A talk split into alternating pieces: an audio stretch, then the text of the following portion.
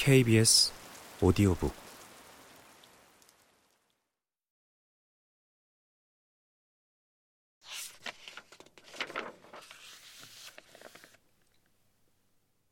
책을 펼치면 표지가 보이지 않는다.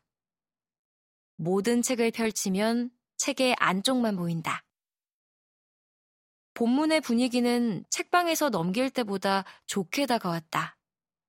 부드러운 내지도, 무심히 놓인 사진도, 내지 종이가 주는 편안함도 좋았다. 무엇보다 서체 크기가 마음에 딱 들어서인지 글이 금방금방 읽혔다. 술술 읽히는 기분이란 언제나 산뜻하다. 내 안에 고민거리가 덜 쌓인 기분이 든다. 글 몇 편을 읽고서 어째선지 마음이 잠잠해졌다.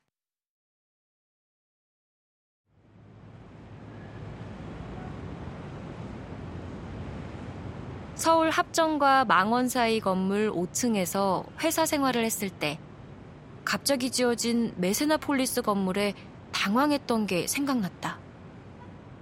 어렸을 때부터 지나다니던 동네에 너무 큰 건물이 생겨버려서 난데없이 당황스러웠다.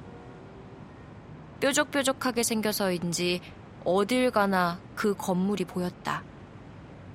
점심을 먹고 산책을 하는 작은 골목마다 어디로 길이 나 있든지 상관없이 풍경의 끝에는 메세나 폴리스가 보였다.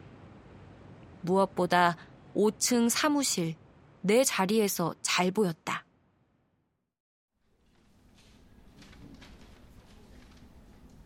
어느 날 퇴근을 앞둔 오후 시간이었다. 나는 아직 내 얼굴이 비치기 전에 창밖으로 메세나 폴리스를 바라보면서 한 가지 엄청난 사실을 발견하고는 이상한 기쁨을 느꼈다.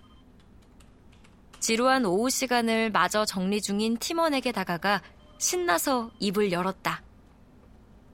메세나폴리스를 안 보는 방법을 알아냈어요.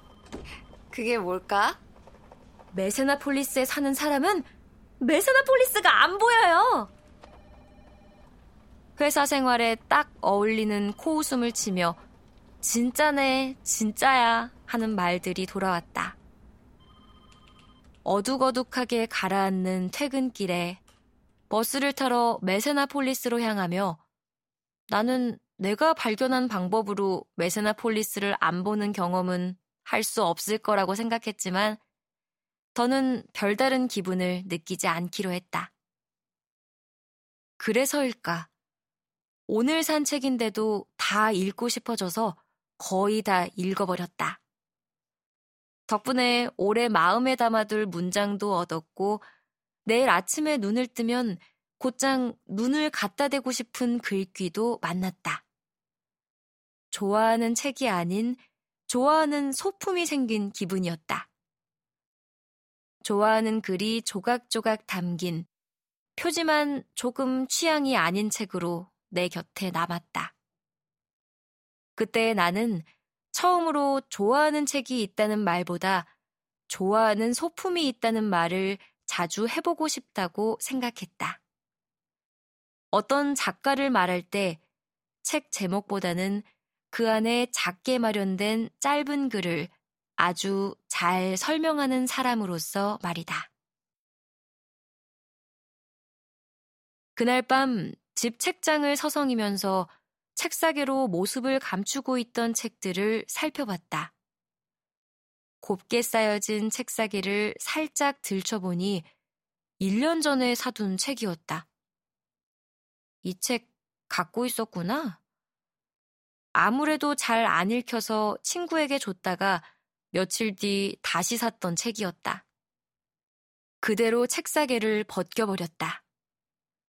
오늘 산 책에게는 여전히 미안한 마음이지만 책을 더 좋아하고 싶어서 방금 생긴 구깃구깃한 책사계로 표지를 가려버렸다. 왜인지 한 손에 더 부드럽게 잡히는 기분이었다. 책을 만든 사람들로부터 결정된 표지이지만 어떤 책의 표지는 독자가 이렇게 마음껏 선택할 수도 있다. 종이로 만들어졌기에 가능한 일 아닐까. 표지를 처음 볼 때면 난 감동스럽기도 하지만 늘 당황스럽다.